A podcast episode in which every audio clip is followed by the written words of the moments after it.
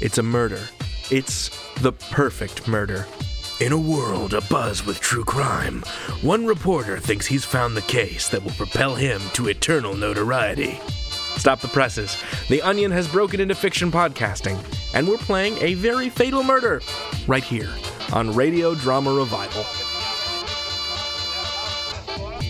Hey, folks, welcome to Radio Drama Revival, the podcast that showcases the diversity and vitality of modern audio fiction. I'm your host, David Rheinstrom. We are in the middle of about a million different takes on true crime right now, spurred on by the titanic success of the first season of Serial in 2014. It's been a long, strange four years which have seen the explosive growth of the podcast, but also the explosive growth of serial inspired crime content. Some of it's great, some of it's not so great.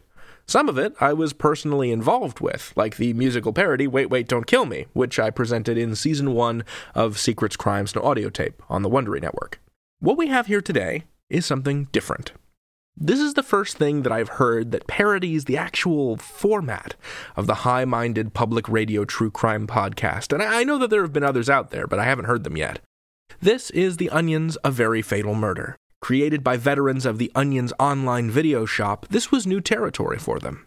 It combines elements of multiple public radio narrative nonfiction shows, not just the This American Lifestyle of Serial, but the literary air of S Town, too, to say nothing of its various television influences. It's a tough balance to strike. But I think they really did it right. A Very Fatal Murder is immersive, ridiculous, and incisive. The whole thing clocks in at about 70 minutes. It hits it and quits it. I don't think it overstays its welcome.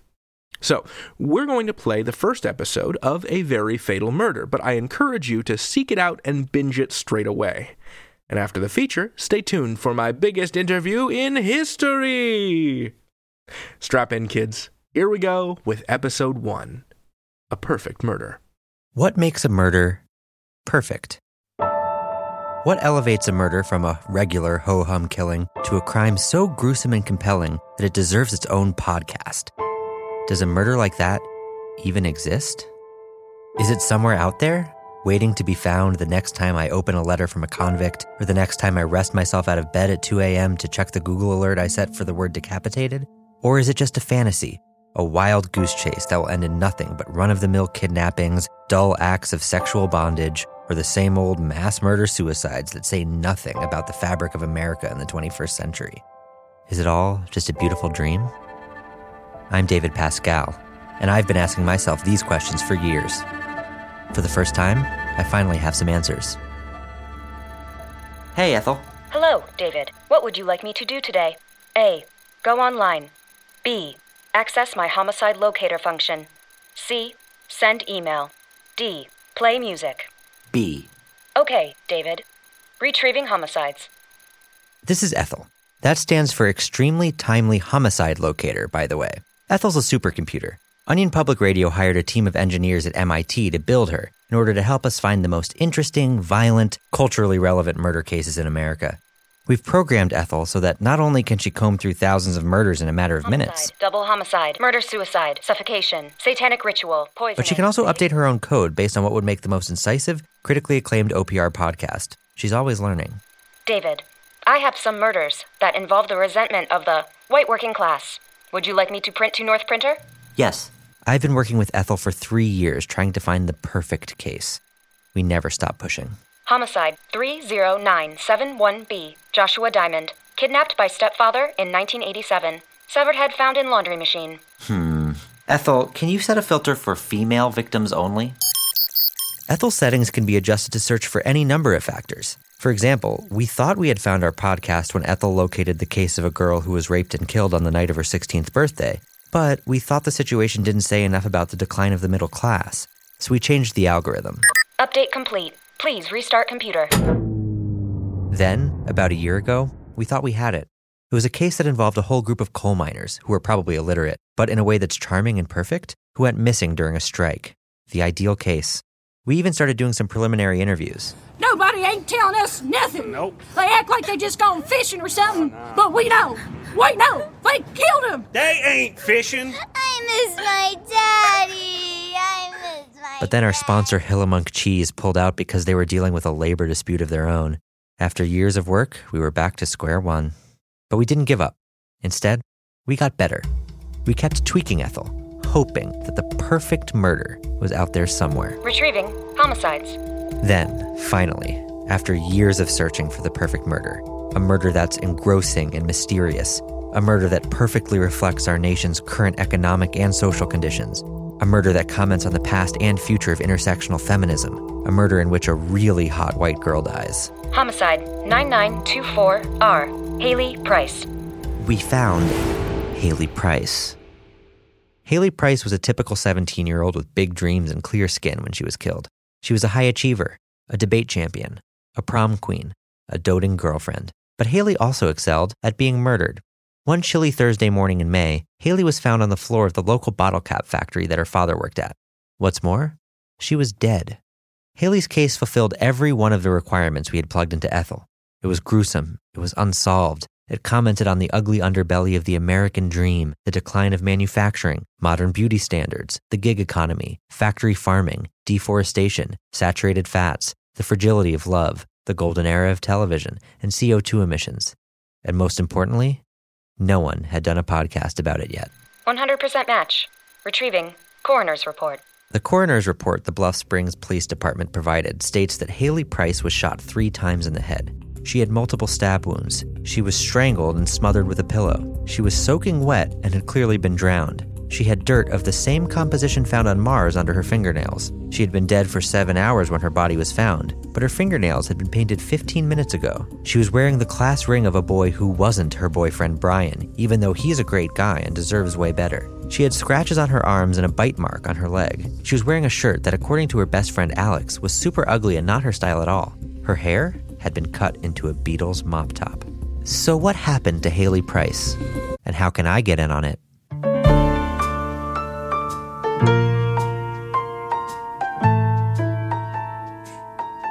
Nine one one. What's your emergency? It's a full moon. Horrible. Just horrible. I'd keep an eye on Calloway if I were you. What do you mean Haley's dead? Oh my god, you didn't know? From The Onion and Onion Public Radio, I'm David Pascall, and this is a very fatal murder. Morning there. Can I get you a seat? Yeah, that'd be great, thanks. Bluff Springs, Nebraska is a small town, not much more than a collection of barns and cars, but the people who live here love it.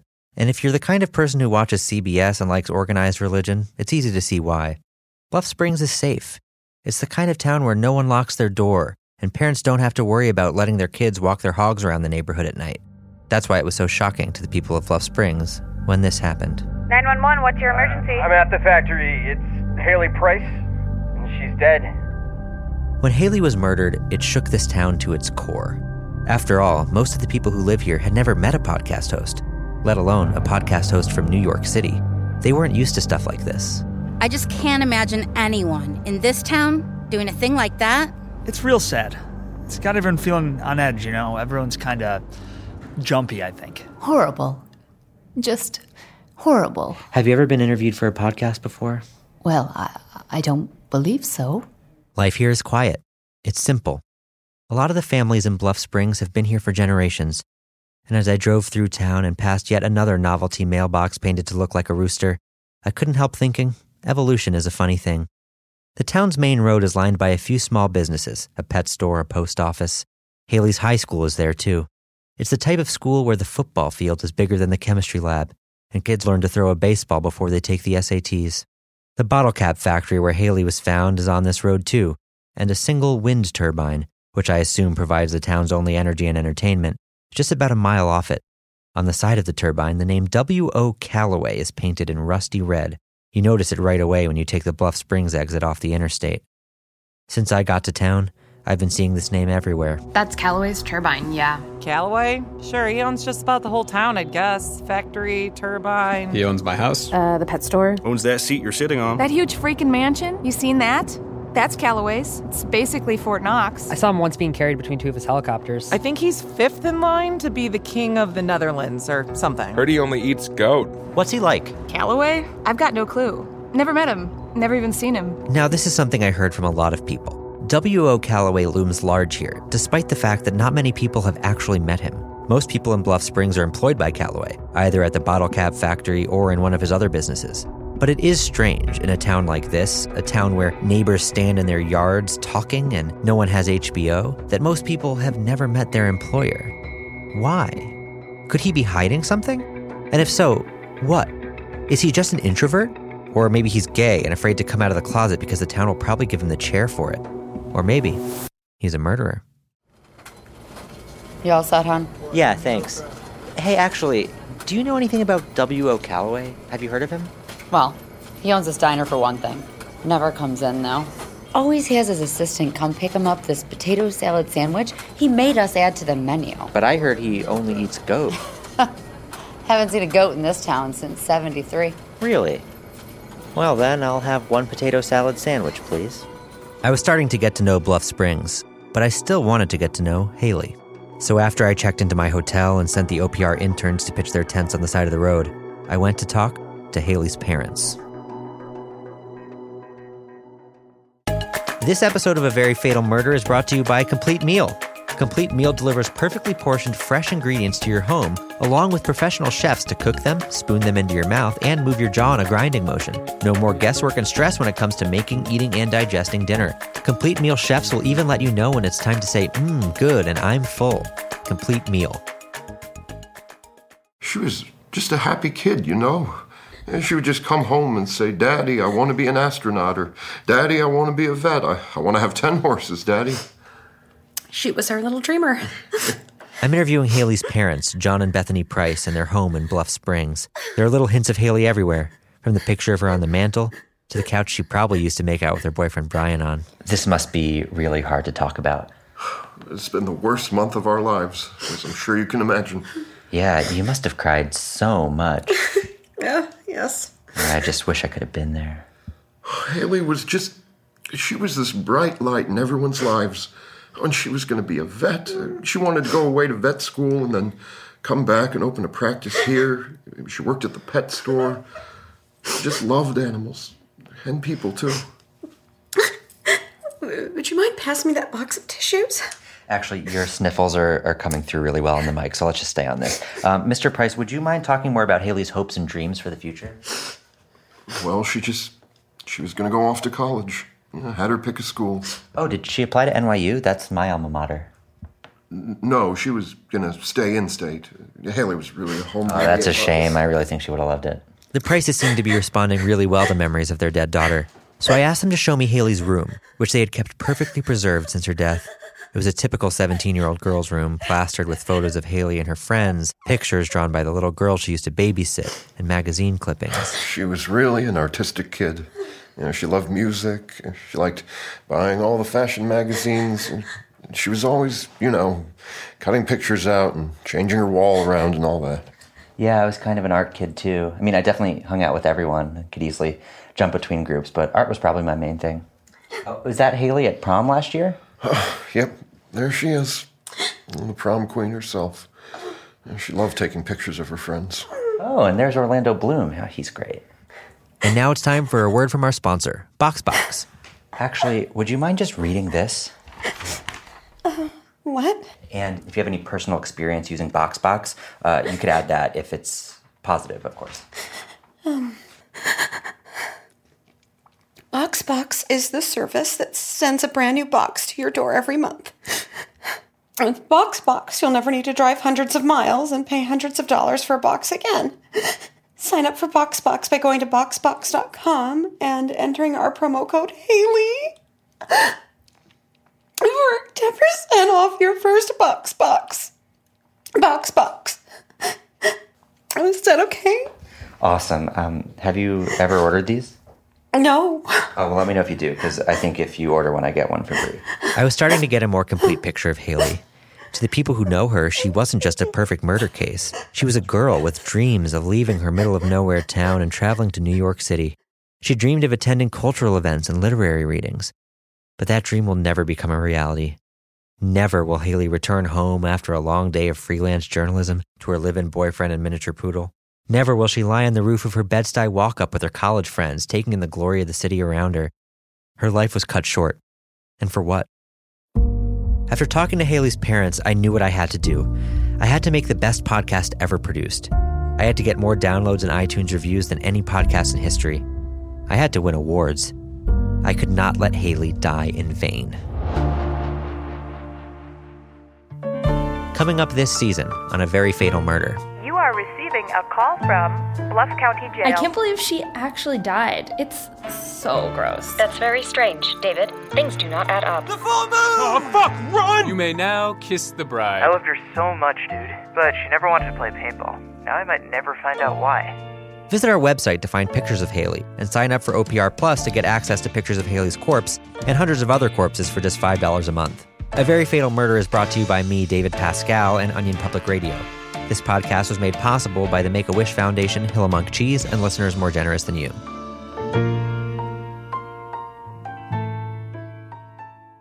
So, when I said earlier that I got to pull off my biggest interview yet, I wasn't kidding. For a very fatal murder, I talked to four people at once. So, you'll hear from the assistant director and the director, Fran Hoepfner and Ryan Natoli, as well as two writers on the project, David Sidorov and Louisa Kellogg. Sidorov will sound familiar to you because he's also the voice of David Pascall from the show. If it helps to differentiate their voices, David and Louisa were sharing a microphone, so their environment will sound different from Fran or Ryan. But if you get everyone's voices confused, don't worry about it. They're not going to test you on it, and neither will I. So, let's take a listen. Fran, Ryan, David, Louisa, all of you welcome to Radio Drama Revival. It is such a pleasure to have you all on the show. It's a pleasure to be here. Thank you Thank so you, for much. having us. Thank you. Yes, thank you. I'm gonna, since there's four of you, I'm gonna start by lobbing a question at just one of you, and then we'll open it up for discussion. So, my first question, David, is for you. I'm curious about the sort of research that you did to develop your NPR voice. Now, you'd said in a previous interview that when you started working on the show as a writer, you didn't realize you were going to be cast later. But there's a series of very specific choices that go into an impression like that, because a piece of public radio nonfiction has this very particular kind of register. So I wonder if you could tell me what you were thinking as you developed this David Pascall voice. That is a great question. And that's true. I did not know that I was going to be playing this character while the writing was happening. But I will say that like the scripts were in a place where like you kind of just got a sense of who this guy was as you were reading it.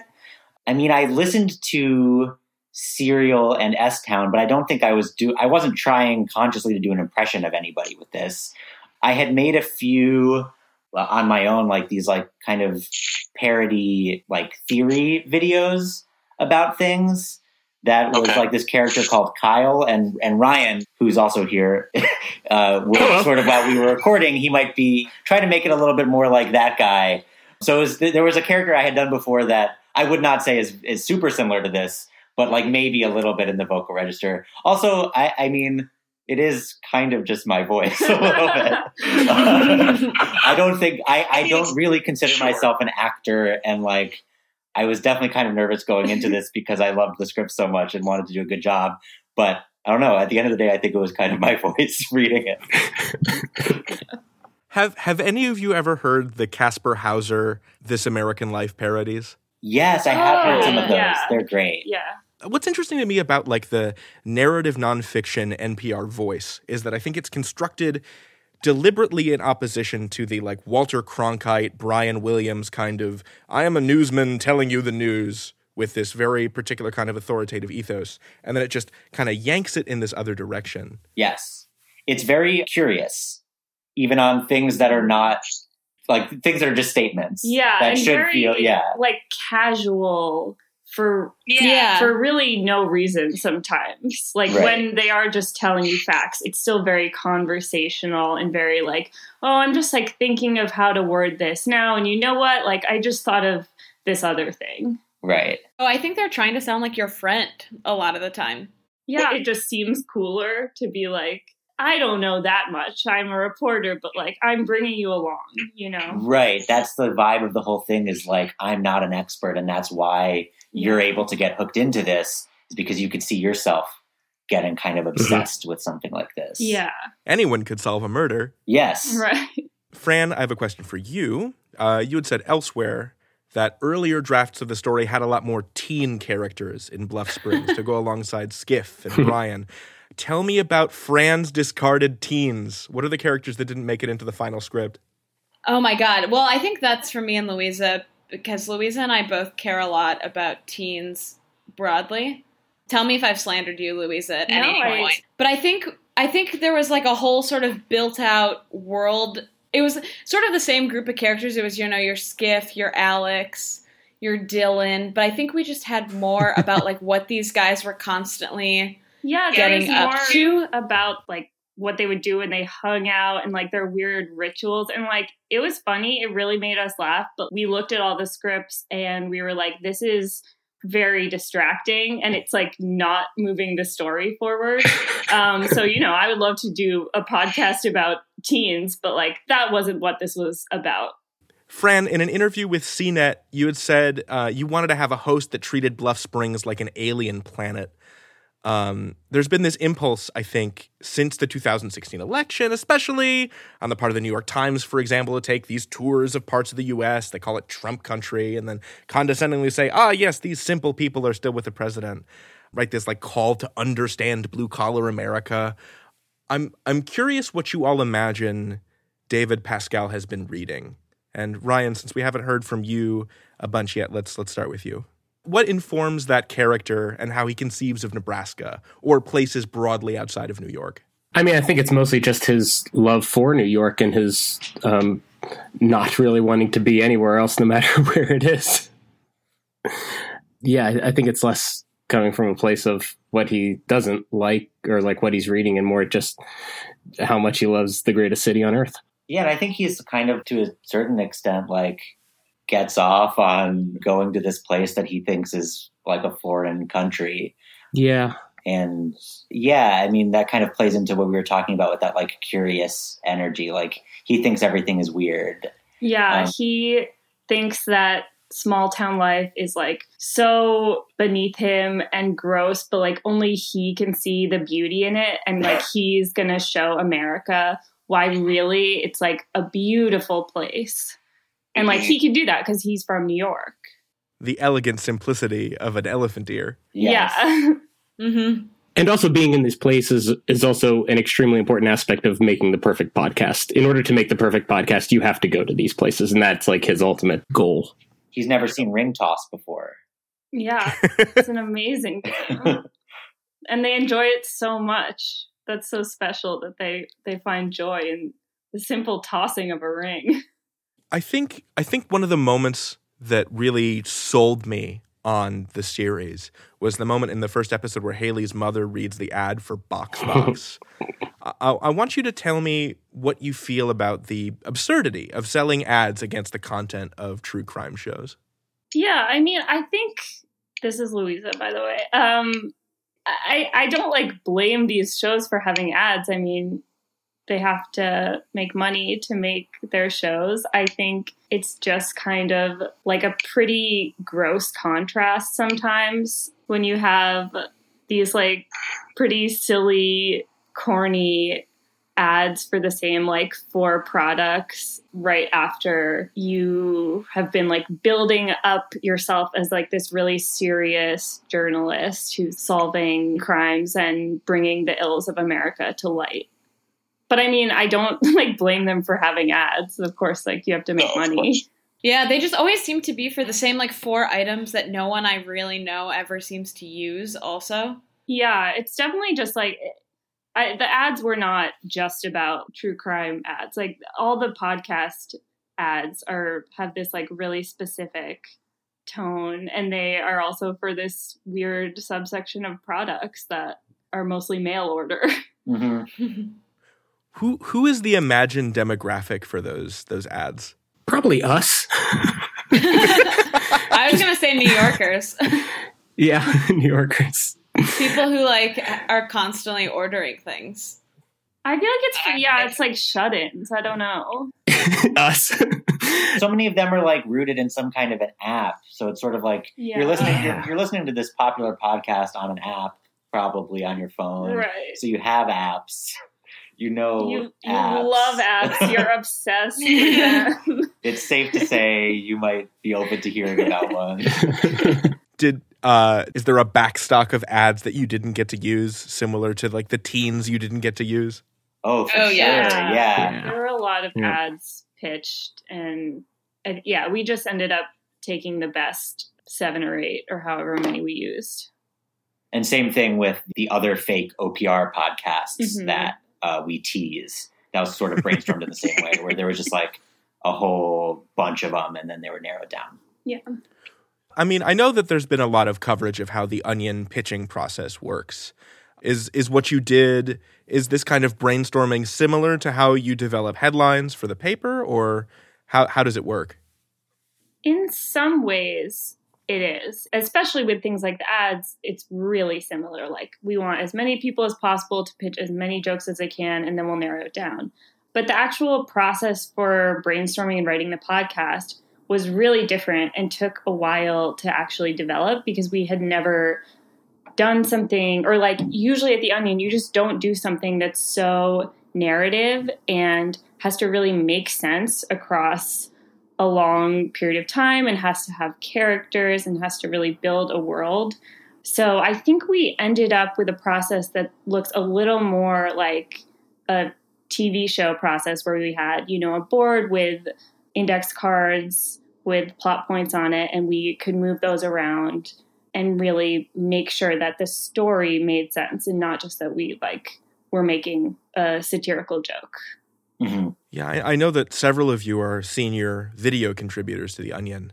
What tools have you been able to transfer over from the primarily visual medium to podcast? Oh, that's such a good question. That is. I mean, it sort of freed us up a little bit in a way because, yeah, like you said, a lot of us are more in the world of internet videos where the demand is just, you know, cheap content, cheap content, cheap content. But for the onion, it, it needs to, you know, look a certain way. It needs to look and feel real. Or else it doesn't matter how good the joke is. If it doesn't look and feel real, it's just going to fall flat. Um, and that can be hard visually a lot of times. But I don't know, podcasting just, or, or just the audio medium lends itself to being able to create more more worlds and scenes and characters that otherwise might not look believable, but you can make feel real through a podcast. I, I think you know making this as a video probably would have been impossible, but like I think we were able to make something here feel really real in a way we wouldn't have been able to do with with video.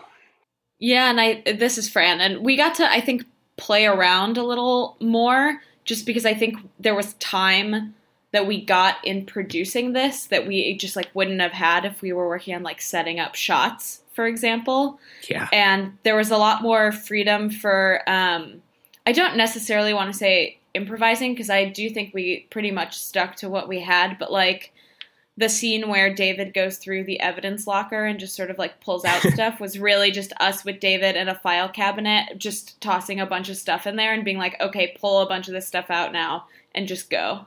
And and we'll see like sort of what we record and things like that. When we have like the SWAT raid, a lot of that foley was just done by us running around the office. Yeah, something that was fun was that they actually like put the mic and audio equipment like around my shoulders. I was like holding it as if I was him and like really like moving the mic back and forth and stuff, which honestly really helped me get into character. and I think a- something uh, that's kind of uh, similar, something that's kind of similar with like when I used to write for Onion Video stuff is like in, in video stuff, you'd always think about like what is the visual that supports this joke or like escalates this joke.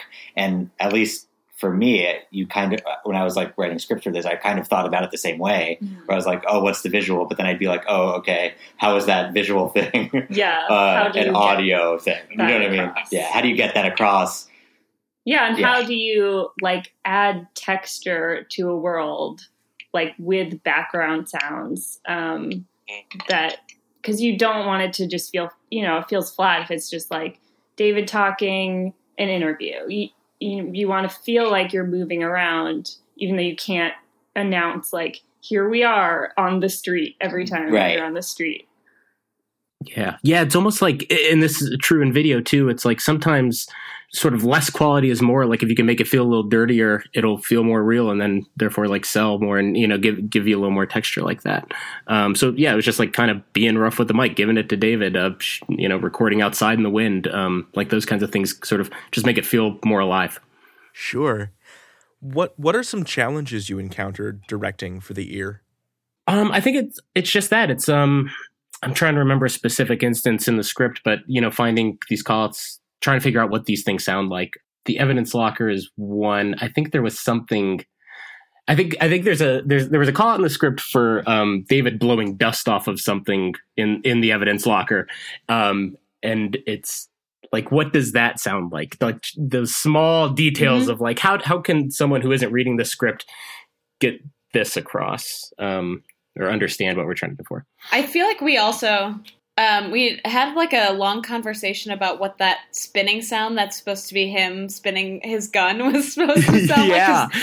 that's right. None of us had a frame of reference of just like what that should sound like normally. Yeah, I went back and watched the scene in the Deer Hunter when they're playing Russian roulette, and it doesn't make a sound. So it's like, okay, what does what sound then would an audience immediately register as that sound, even if the real version of it doesn't make a sound? And so then I went and watched that "It's Always Sunny in Philadelphia" episode where Frank's in the basement and is also they're doing their version of the Deer Hunter, and his more comedically heightened version does make a sound. So we went with something that kind of sounds like that yeah, it's like those little sound effects. They're so important, but you, they need to be done in a way that an audience can immediately understand what it is. Did you guys use a fidget spinner for that? That's what I was gonna say. Like, I just kept thinking about you and your fidget spinner. Right, I remember really we talked about. That. That's what you used as the no revolver. Oh, okay. No, we didn't. No, we ended up we ended up just finding a sound effect and altering it a little bit to where it it it, it felt real enough. But good fidget spinners don't have a sound really. yeah, no, yeah, it's true. Okay, so the entire run of a very fatal murder is a little over an hour. I'm I'm curious about the structural considerations that came into play when you made those decisions. Because I know that a lot of your video work for The Onion tends to be between, you know, two and five minutes. So what what played into your decision to make these eight to twelve minute episodes? I think it was kind of a balance between wanting it to feel really tight and full of jokes and still wanting it to kind of feel like one of those podcasts, which is has this long arc and has multiple episodes and has these multiple storylines that are drawn out. So obviously, our entire podcast is like the length of one episode of a true crime podcast, but you know, we would run out of good jokes and it would be boring if we if we made like an eight hour long comedy uh, podcast i think it seemed like a 10 minute episode was a good in between where you could really like tell a story but you also had jokes the whole way through Okay, to you, what are the audio tropes of a true crime show? What are the signature sound cues or music cues that tell you, okay, you know, this is a piece of journalism and a corpse is involved, but we're very serious about it? um, there's so many different genres with even within true crime podcasts that I think it's hard to say because there are some that are. I think that this one is more definitely more in the vein of like an NPR mm-hmm. public radio produced um, undertaking, where a lot of true crime podcasts are kind of independent and like their own thing. Right. And um, like going more for the like, we're going to scare you type of mm-hmm. Thing. I mean, there, yeah, there's a few things that we knew, you know, we knew like the type of music we wanted, that like plinky piano, mm-hmm. that's like classic. We knew we wanted like a 911 call, a montage of like interviews, people who knew the dead person. Interview with the family is that's the one that stuck out to me and was a kind of a fun one to see realized. Oh, and we having like someone call in from jail. Oh, yeah. right, yeah, yeah, yeah, for sure. The sound yeah. of a bustling diner. Totally, yeah, with like a fork on a plate. Uh-huh. Yeah. Um, in an interview with the podcast Behind True Crime, Fran, David, and Ryan, the three of you all talked about the staircase. Mm-hmm. What's that show about? Because I've never, I've never seen it. oh. How, yeah, I know, I know. Like the way you were talking about, it, I have to see this thing. Yeah. Um, how did it influence the production of A Very Fatal Murder? It's a show that was was that on Starz, or am I making that up? Sundance. I believe it was Sundance. Oh, yes, the Sundance Channel. It was a documentary series that maybe has like eight episodes, and I think they're an hour long each or something. It came out in like 2005 or something. It's a true crime documentary about a guy who was accused of murdering his wife. Yeah, by pushing her down the stairs. Yes, by pushing her down the stairs. She was found dead at the bottom of a staircase. He was the prime suspect, and it's about this court case. And what's really cool about it is that the documentary team has like unprecedented access to him and his family, and just like a ton of interviews with this guy who's like an insane, fascinating character. And you're just like seeing the inside of this this court case, like from the family's perspective. And there's a lot of really crazy twists and turns that I won't spoil. It's a, it's a really good documentary series it's full of like great twists. One like specific thing that I did think about some is that we had like a blood spatter expert in a very fatal murder, and like the bringing the experts in was like a big part of the staircase, I think. And that's part of a lot of true crime podcasts, but it's mm-hmm. like it's always like okay, now we're gonna like get to the bottom of it with like this person who has some other really specific skill set. mm-hmm. Yeah, I think if I'm remembering right, I think Fran said in an interview that you think people are attracted to demonstrations of skill, like people working out these cases in real time. Is that is that an accurate? Yeah. Yeah, absolutely. And I think sort of what has like worked not only with like the staircase, but also, you know, Serial and S Town is you do feel in the tone of how these things are produced, you feel as if maybe you also could have figured it out if given the right pieces and the right aspects and you know, one of the things with the staircase also is trying to figure out how this guy did it if he did it. Uh, it's like I think people just like puzzles in a lot of ways, and this is like the most like macabre kind of puzzle there is, but that is makes it so interesting to people.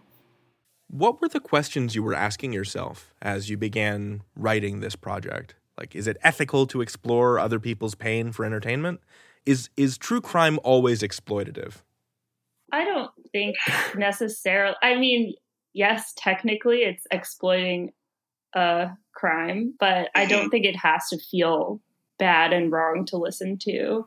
I, I don't think we were trying to like take down true crime or make people feel bad about listening to it because we all definitely enjoy true crime and it's so interesting.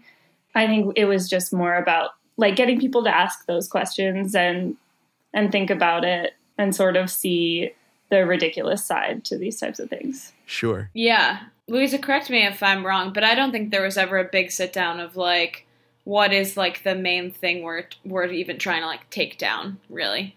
In any way. I think this was just like a story we were excited about telling because we all were were and are such big fans of the genre. Yeah, it was just like this is such a big topic. It's so popular, and there's so much that's like just narratively really interesting about it. When when Pascall becomes police chief of Bluff Springs, it's kind of like that logical extreme, right? Of of thinking an independent reporter can not only crack a murder case, but then you know run the police department. But I, I'm I'm really curious about the choice to deploy that joke the way you did after the time jump bombshell. Can you tell me about that decision? I mean, I, I remember that those two things were both things that were there pretty early on. Yeah, like I think we knew we wanted to have the time jump, right? And we knew we wanted like kind of a core thing about the series where we wanted this guy to um, become so enmeshed in this town that he travels to that he either like you know bungles things completely and ruins yeah. people's lives or sort of like mm-hmm. kind of taking taking that to the extreme however we could and that right. quickly became like oh, if he's trying to like solve this mystery and make the best podcast ever, then he would sort of become their police chief. Um, I remember, yeah, both of those things were were there. Yeah, those beginning. were. I don't remember how they come, came up at all, right. but I think it does follow the progression. That like, I, I think we were like, oh, should he be the mayor? But like, police chief totally makes sense because like he's always thought that he's the only person who can solve the murder. Right and I I know that the the time jump reveal was always kind of tied to that like USC or Yeah. UC, sorry, UCLA, right? Don't know, yeah, the Yeah. um the screenwriting professor. Yeah, we knew that we like when Louisa mentioned the like the string of experts that he meets with. That was always something we wanted to do, like starting with the blood splatter expert, but then kind of just tightening that um, to really, really specific things that he needs an expert to to talk about. And one of those things is the just the structure of the entire podcast. He brings on a a screenwriting professor, and then we knew we wanted that to end with the bombshell. Right. That- that and then I think someone was just like, that was 10 years ago. And then we're like, yeah, that would be funny if it yeah, was. and that just clicked. You're like, yeah, okay. It also feels like an oblique reference to Brian Reed just kind of casually dropping in S Town that John B. McLemore is dead in its way. Yeah, I don't know if that was like a conscious thing, but there's definitely a lot Type of like that kind of casual dropping of things is something that we wanted to put in a lot where he's like, "Oh, by the way, this like major bombshell about the case that I didn't tell you." Yeah, I, I, I knew that the whole time. Yeah, I I've known that the whole time. They like drop it at the end of the episode. They go into the piano music, and then it's like next time. Oh, that note, I knew about it the whole time, but it didn't fit the structure. Sure. Right. Next time I'll tell you who the murderer is. He's sitting right beside me. Next time. Scrolling through my questions. Let's see. Oh, I had, is it journalism? What is journalism? But we don't have to wrangle with that. One- Is that a David Oh boy. Um, do you have plans to do more of these uh, fiction podcasts in the future? Nothing on the books uh, right now, but if people are enjoying them, we we certainly wouldn't mind.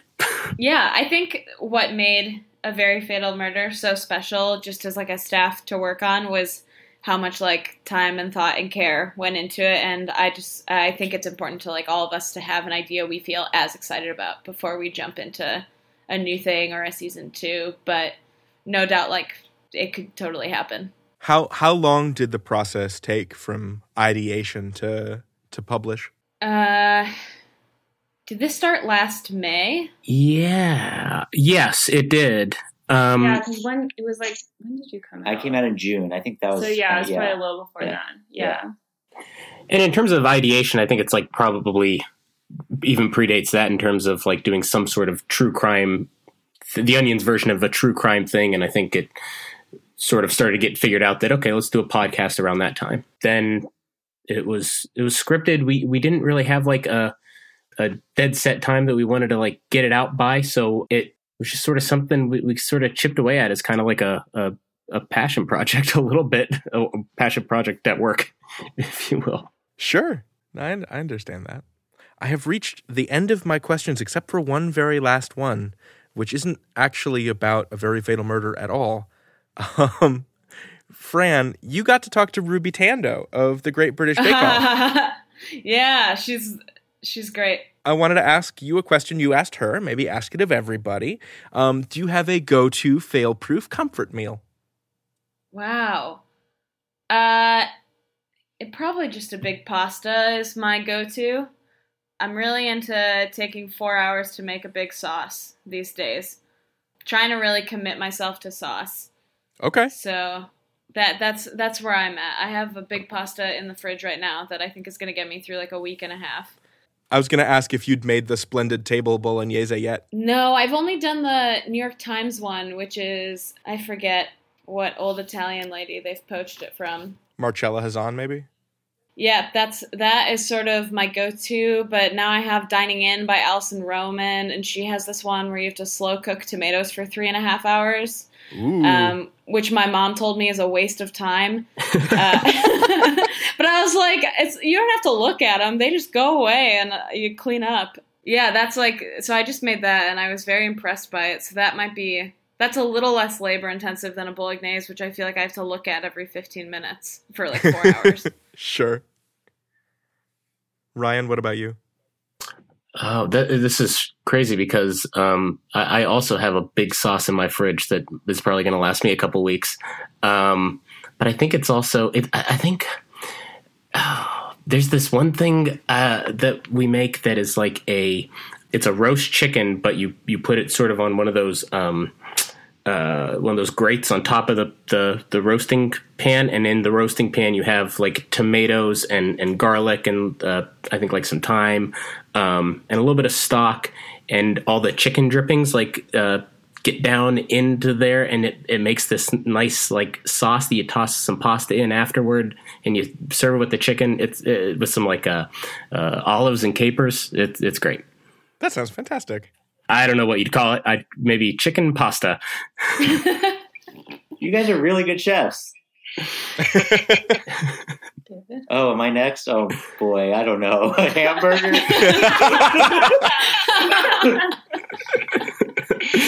Is a leghorn chicken sandwich. Yeah, I don't know. Yeah, That's good. yeah. I love um, it.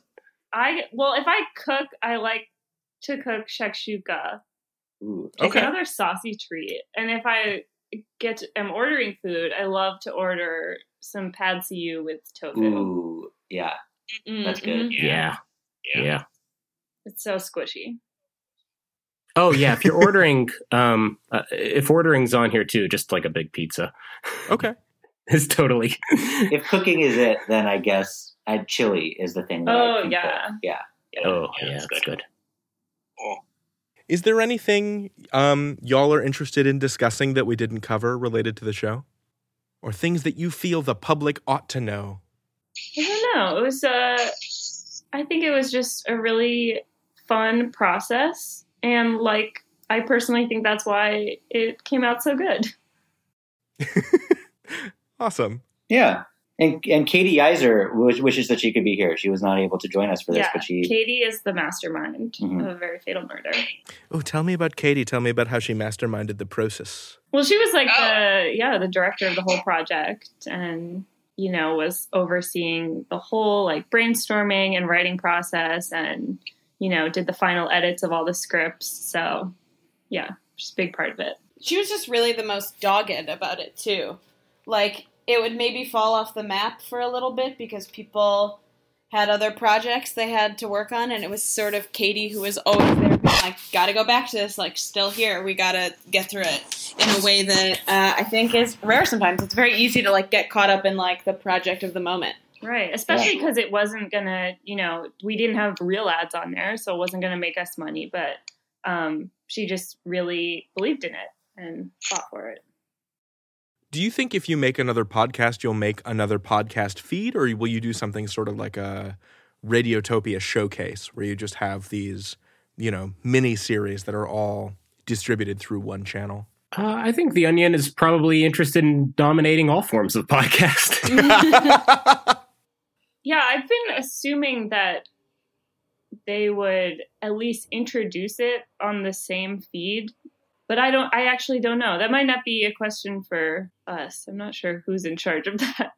Our first priority is getting OPR tote bags, and then after that, really, the sky's the limit. that was the goal from day one. Yeah, well, we have to reach our fundraising goal. Yeah. Um, I guess I, I know that there aren't any specific plans to develop any new podcasts in the immediate term, but I guess I want to close by asking you all what else is really gnawing at you lately? Like, what other things are you really interested in thinking about and writing about? Yeah, That's a good question. I mean, I don't think I, this isn't like particularly funny, but I think it's just like interesting to think about the bubbles and pockets that we all get into on the internet. So I've just been thinking a lot about like how the internet affects our lives and the way we communicate. Mhm. um, I mean, I would love to find a way to eloquently write about that. It's a hard, it's a hard subject. Um, trying to think about mine. I'm always just interested in like personality driven uh con- content's such a dirty word, but I really do mean that like across like all all platforms. That's like so much of what we see now in both like writing and in video production and in podcasts also is like do you like this person and if so will you listen to them talk about literally anything whether or not they have that expertise and sort and I just am always uh, I love to see a, a new person I've never heard of pop up and try to understand how it how it got here. Um, kind of to piggyback off of what Louisa said, and like I'm also really interested in in the internet and like the bubbles that we're all in and how it's making us communicate, but also these sort of just like subsections of people like we just talked about that are like really passionate about really specific things and have created right. a community either on the internet or off. That's always super interesting to me. And sometimes you find that with these true crime podcasts, like mm-hmm. people who are obsessed with one particular theory or something. And yeah. um, it's just it's just mm-hmm. uh, always a fun and interesting rabbit hole to go down. Ryan, what about you? Uh, this is probably like a total left turn from the rest of the group, but I'm like, I'm just always thinking about like sports documentaries, like that, that like Tom versus Time and, and the title towns that are on like Facebook and the ESPN 30 for 30s. Uh, I just, I think those would be so fun. I'm also, I really, also really like cults. Mm. Okay. Oh yeah. Cults are good. Cults are, cults are great. Thank you all so much for coming on Radio Drama Revival. This was a delight. Thank you for having thank us. You. Thank, you. Thanks so much. Yeah, thank you, David. Where do you stand on true crime? Why do you think Serial inspired so many similar productions? Do you have a favorite comfort food? Share your recipes and your ideas and your hot takes with me at Radio Drama on Twitter. I will probably make what you suggest. Hey, guess what? We have a Patreon now. Head to patreon.com slash radiodrama revival and pledge to support the show. Here's the deal. For a dollar a month, you'll get access to our high bitrate ad-free episode feed, which will publish episodes special for you before they go live elsewhere. For $3 or more per month, you'll get behind the scenes access and extended interview cuts by Eli. Up now, for example, is an extended cut of my interview with Lance Dann, the creator of Blood Culture. It's a full 15 minutes longer than the original cut for the episode. But we've got more. Extended cuts with KC Wayland of We're Alive, Larenz and Lahmard Tate from Bronzeville, and soon, an extended cut of the very interview you just heard today with A Very Fatal Murder. For $5 or more per month, you can join our Discord channel and hang out with RDR staff and fans in the Cool Kid Club Zone. And for $10 a month, I will include you in the story credits of an episode of Radio Drama Revival, which is what I'm about to read after this. So, if you've been a fan of this show and you want to support the work that we do, highlighting creators and shows, researching and interviewing people, and editing those interviews, please help us out. That's patreon.com slash radiodrama revival. And now, it's time for some credits. Our theme music is Danger Digi Do by DJ Stranger Danger. You can find his music on SoundCloud. Our line producer is brought to you by Matbox. Matbox is the service that brings the noise directly to your home entertainment system. And if you didn't know, now you boudreau. Our interviews producer is brought to you by McElvate. Don't innovate, McElvate. It's the way of the future. Would Eli to you? Our research was conducted by Hemo, an algorithmic service that approximates two very talented human beings, Heather and Monique, who live in the cloud now. Our executive producer is Greenhalgh.io, a new service for creating audio drama podcasts. Just give us a fucking ton of money, and Fred will make a podcast just for you. I'm your host, David Rheinstrom, and this has been Radio Drama Revival. All storytellers welcome.